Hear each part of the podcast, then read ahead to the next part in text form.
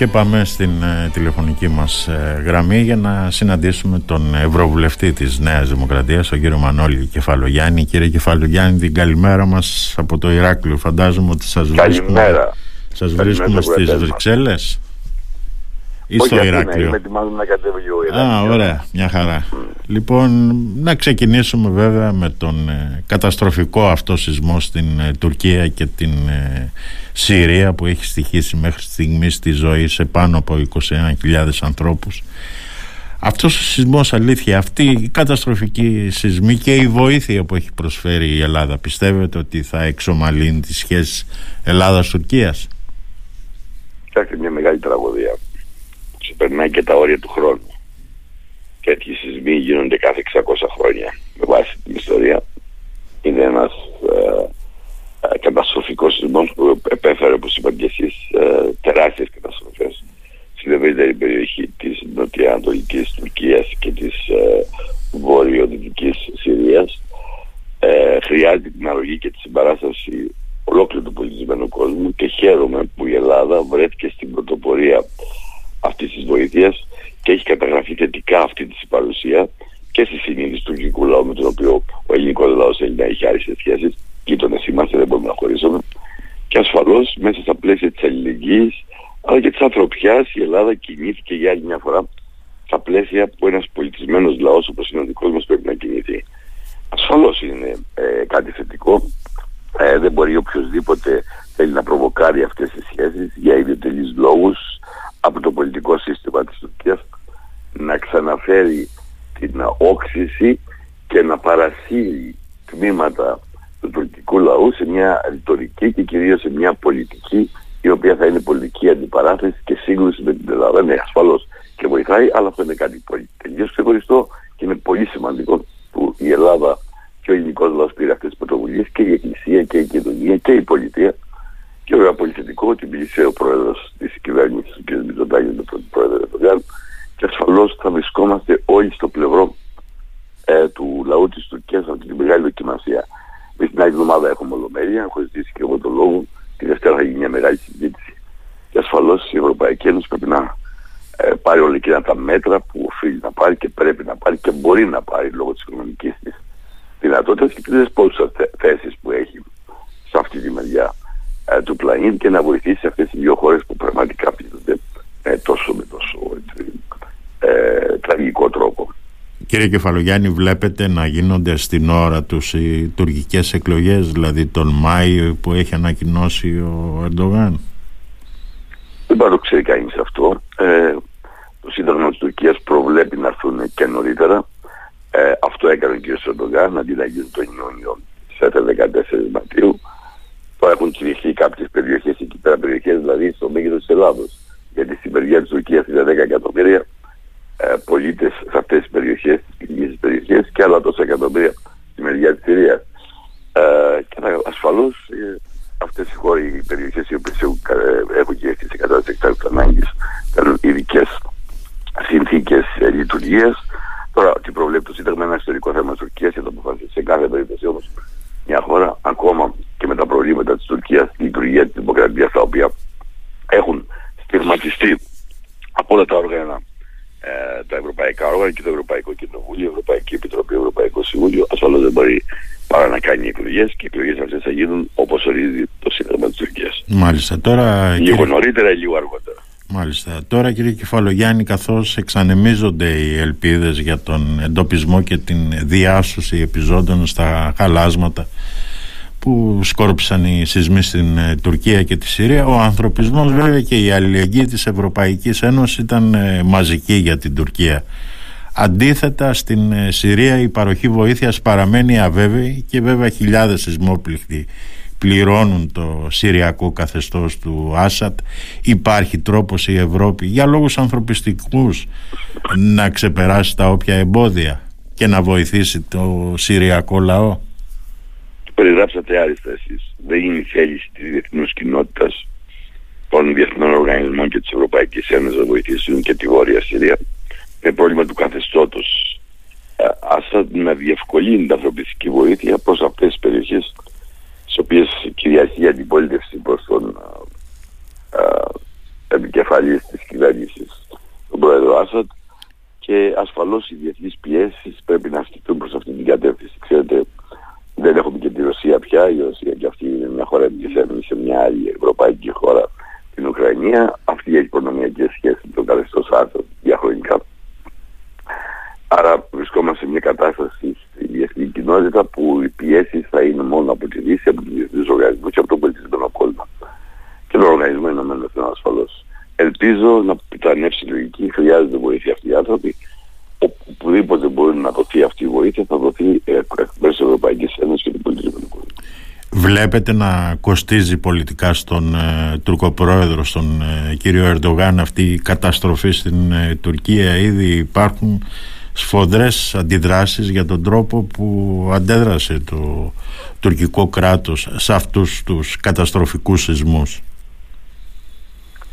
Καμία καταστροφή δεν είναι υπέρ καμιάς κυβέρνησης. Ασφαλώς όπως και ο ίδιος παραδέχτηκε και η τουρκική πολιτεία υπήρχαν ε, ολιγορίες ειδικά τα πρώτα κρίσιμα ε, τις πρώτες κρίσιμες ώρες και τα, πρώτα, τα, τα δύο πρώτα 24 ώρα που θα μπορούσαν να σώσουν περισσότερες ζωές ασφαλώς δεν είναι προς όφελος καμία κυβέρνηση, αλλά μπροστά στο μέγεθος αυτής της τραγωδίας ε, τα πολιτικά ωφέλη, οι αδυναμίες ενός συστήματος ε, ε, έρχονται σε δεύτερη θέση. Σε κάθε περίπτωση ε, η Τουρκία δεν θέλουμε να βρεθεί σε μια κατάσταση αποσταθεροποίησης. Είναι ήδη έφτασε το πολιτικό της σύστημα, είναι σε ψηλό επίπεδο σύγκριση ε, της κοινωνίας ε, στα όρια της σύραξης και ασφαλώς οι σχέσεις αντιπολίτευσης και η κυβέρνηση δεν είναι στα πλαίσια που γνωρίζουμε σε μια όρημη δημοκρατία που είναι δημοκρατίες σε ευρωπαϊκό επίπεδο.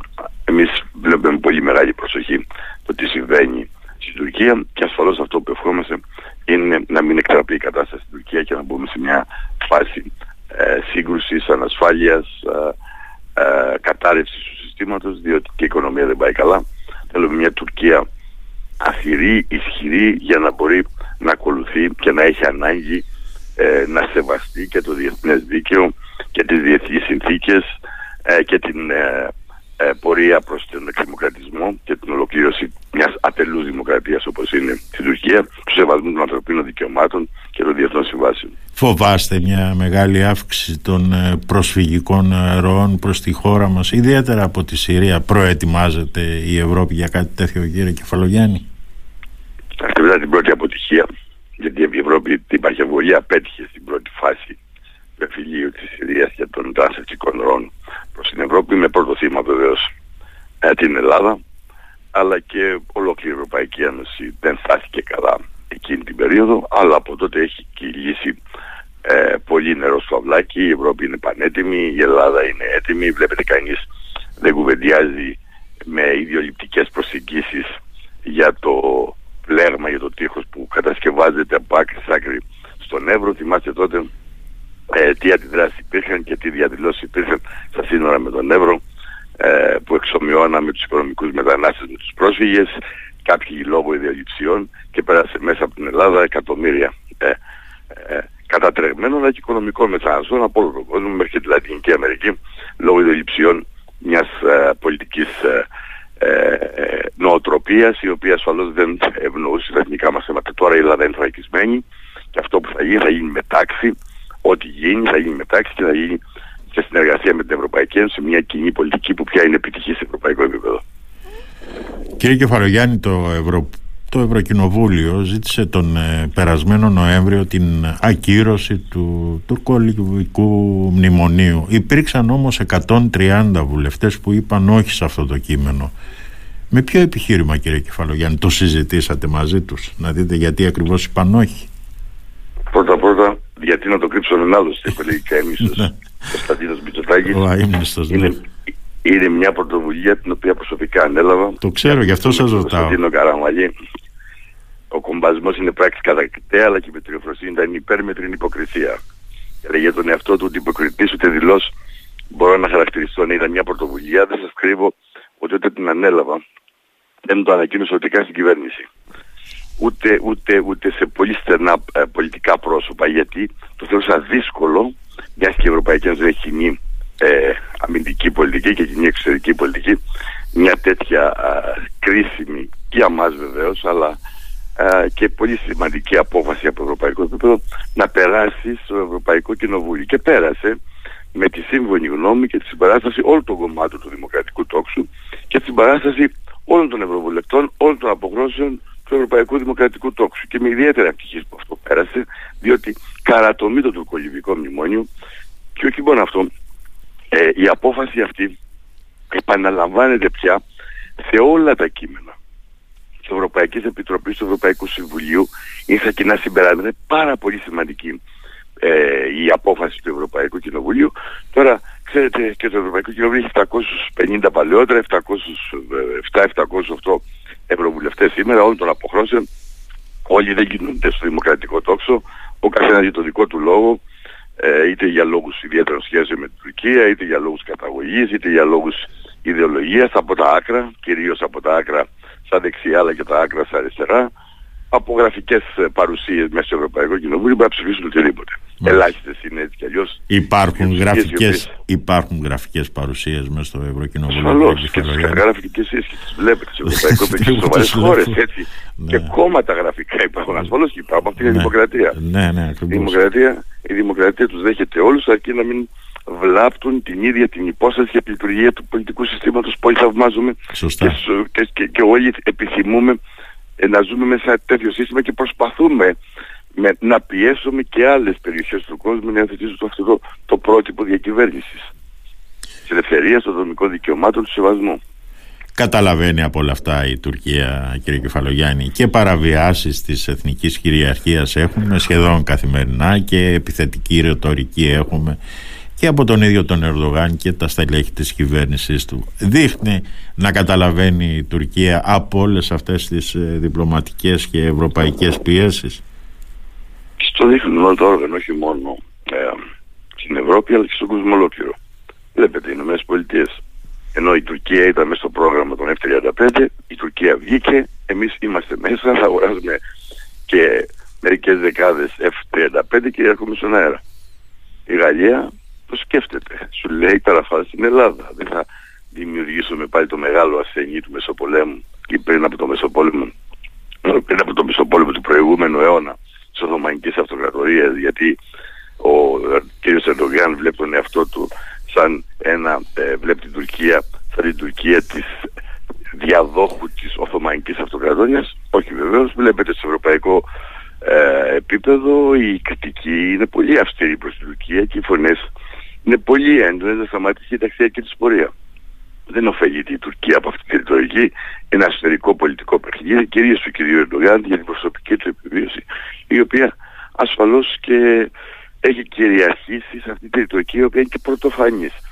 Η Ελλάδα με ψυχραιμία και αυτοπεποίθηση και ως πλήρες μέλος της Ευρωπαϊκής Ένωσης, του ΝΑΤΟ και των διεθνών οργανισμών, ασφαλώς και θωρακίζει την ασφάλειά της. Είναι αυτό που έλεγαν οι Ρωμαίοι, δεν φοβόμαστε να διαπραγματευτούμε με την Τουρκία, αλλά δεν διαπραγματευόμαστε από καθεστώς φόβου και η ελληνική ιστορία από αρχαιοτά των χρόνων έχει δείξει πώς μπορεί να αντιδράσει οποιαδήποτε επιθετικότητα. Κύριε Κεφαλογιάννη, βλέπω. Άρα εμείς είμαστε έτοιμοι με αυτοπεποίθηση, ναι. με ενότητα στην κοινωνία, ακόμη και στον πολιτικό κόσμο. Κατακτήσαμε πράγματα από την μεταπολίτευση και μετά. Σωστά. Τα θέματα εξωτερικής πολιτικής έχουμε πια μια συνεννόηση, δεν είναι σε πλαίσια της αντιπαράθεσης αλλά ο ελληνικός λαός και ξέρει και μπορεί να προστατεύει τα αρχικά του δίκαια.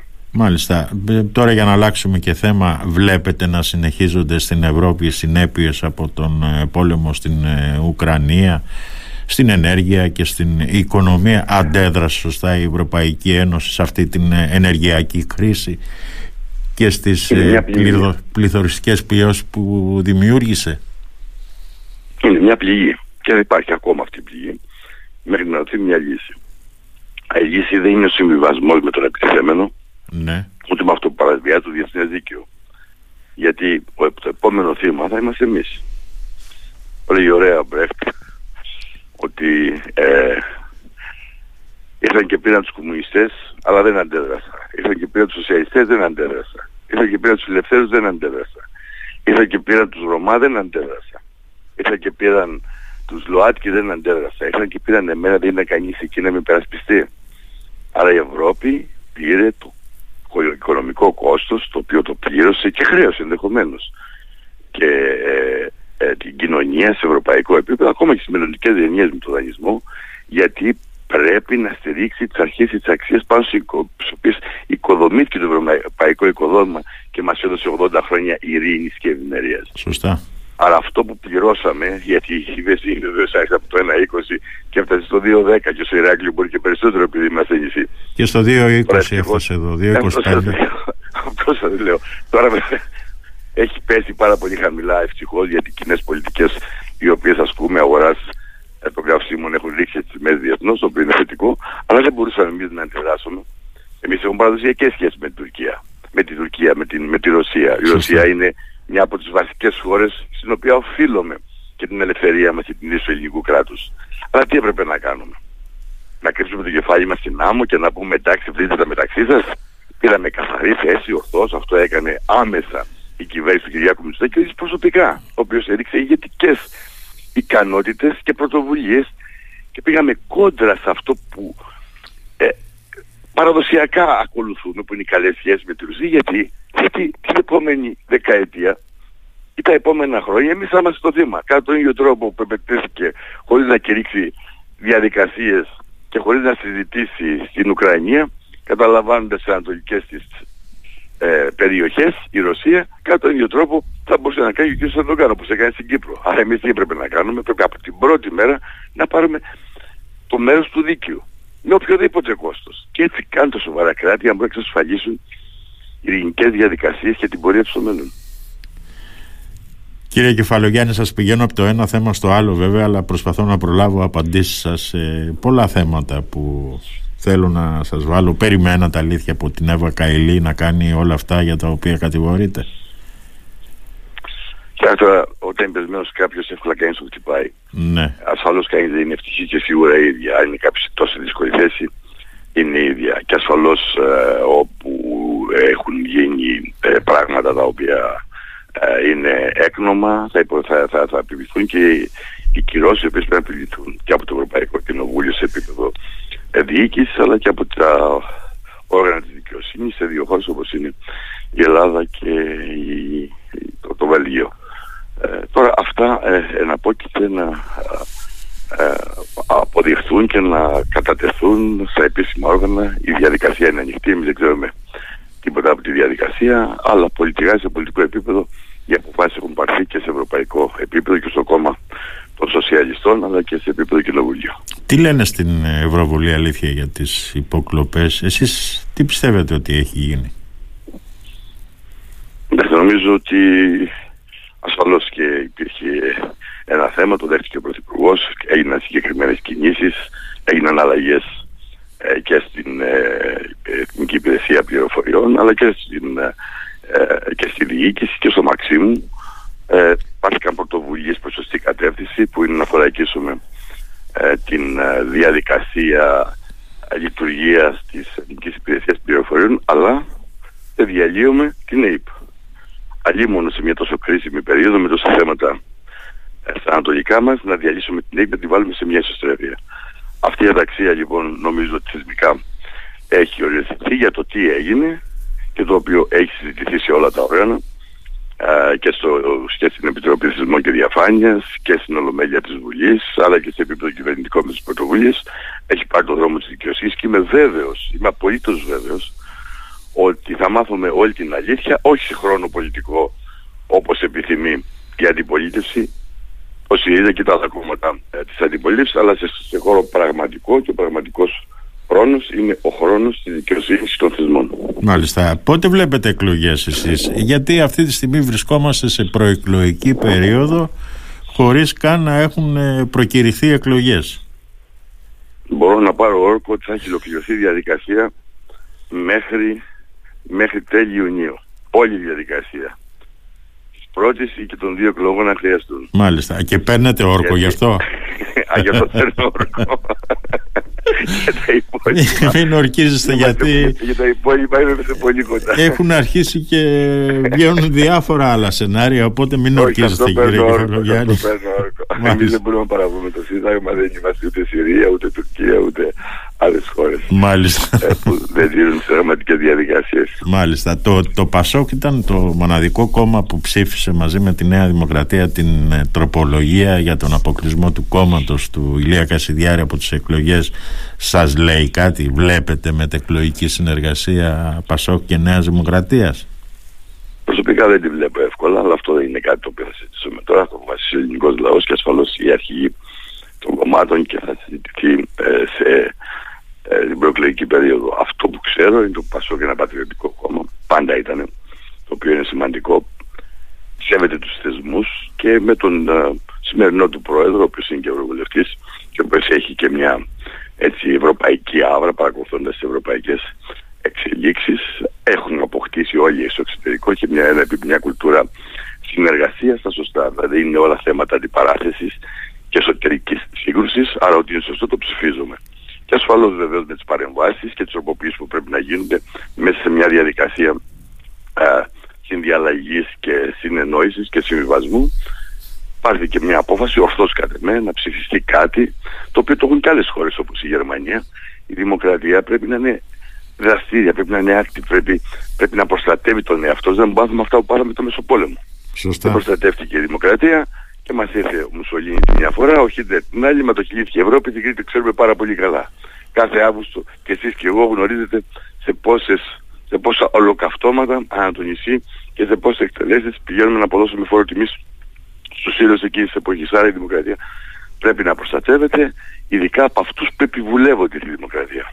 Έχετε ζήσει από κοντά. Δεν καταδικάζουμε τις ιδέες, καταδικάζουμε τις πράξεις και τις εγκληματικές οργανώσεις. Άρα σωστά σωστά, σωστά, σωστά ψηφίστηκε αυτή η διάταξη και κατά τη γνώμη μου έπρεπε να ψηφιστεί από όλα τα κόμματα.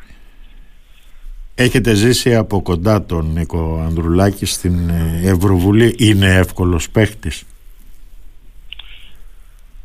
Κοιτάξτε, ε, εγώ έχω συνεργαστεί μαζί του και έχουμε αναλάβει και πρωτοβουλίες μαζί. Ναι. Και ο Ανδρουλάκη αναλάβει μια πρωτοβουλία σοσιαλιστές, για να πω και τα θετικά τώρα, ναι. η οποία ήταν πάρα πολύ σημαντική, να βγάλουμε ψήφισμα σε ευρωπαϊκό επίπεδο να μην, ε, έχουν, να μην, να μην, να μην δίνουν όπλα τα κράτη-μέλη στην Τουρκία όταν είχε αυτή τη ρητορική ε, και απειλεί ε, την αναθεώρηση των συνθηκών και τους γειτονές της μέσα στα πλαίσια της λειτουργίας των αρχών και των αξιών της, Ευρω... Ευρωπαϊκού... της Ευρωπαϊκής Ένωσης.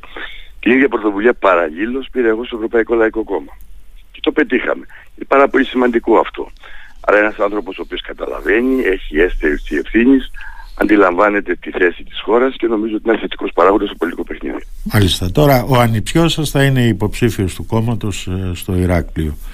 Ο Μανώλης Κεφαλογιάννης τι θα κάνει όταν λήξει η θητεία του στην Ευρωβουλή; Πρώτα απ' όλα είμαι υπέρ της οικογενειοκρατίας.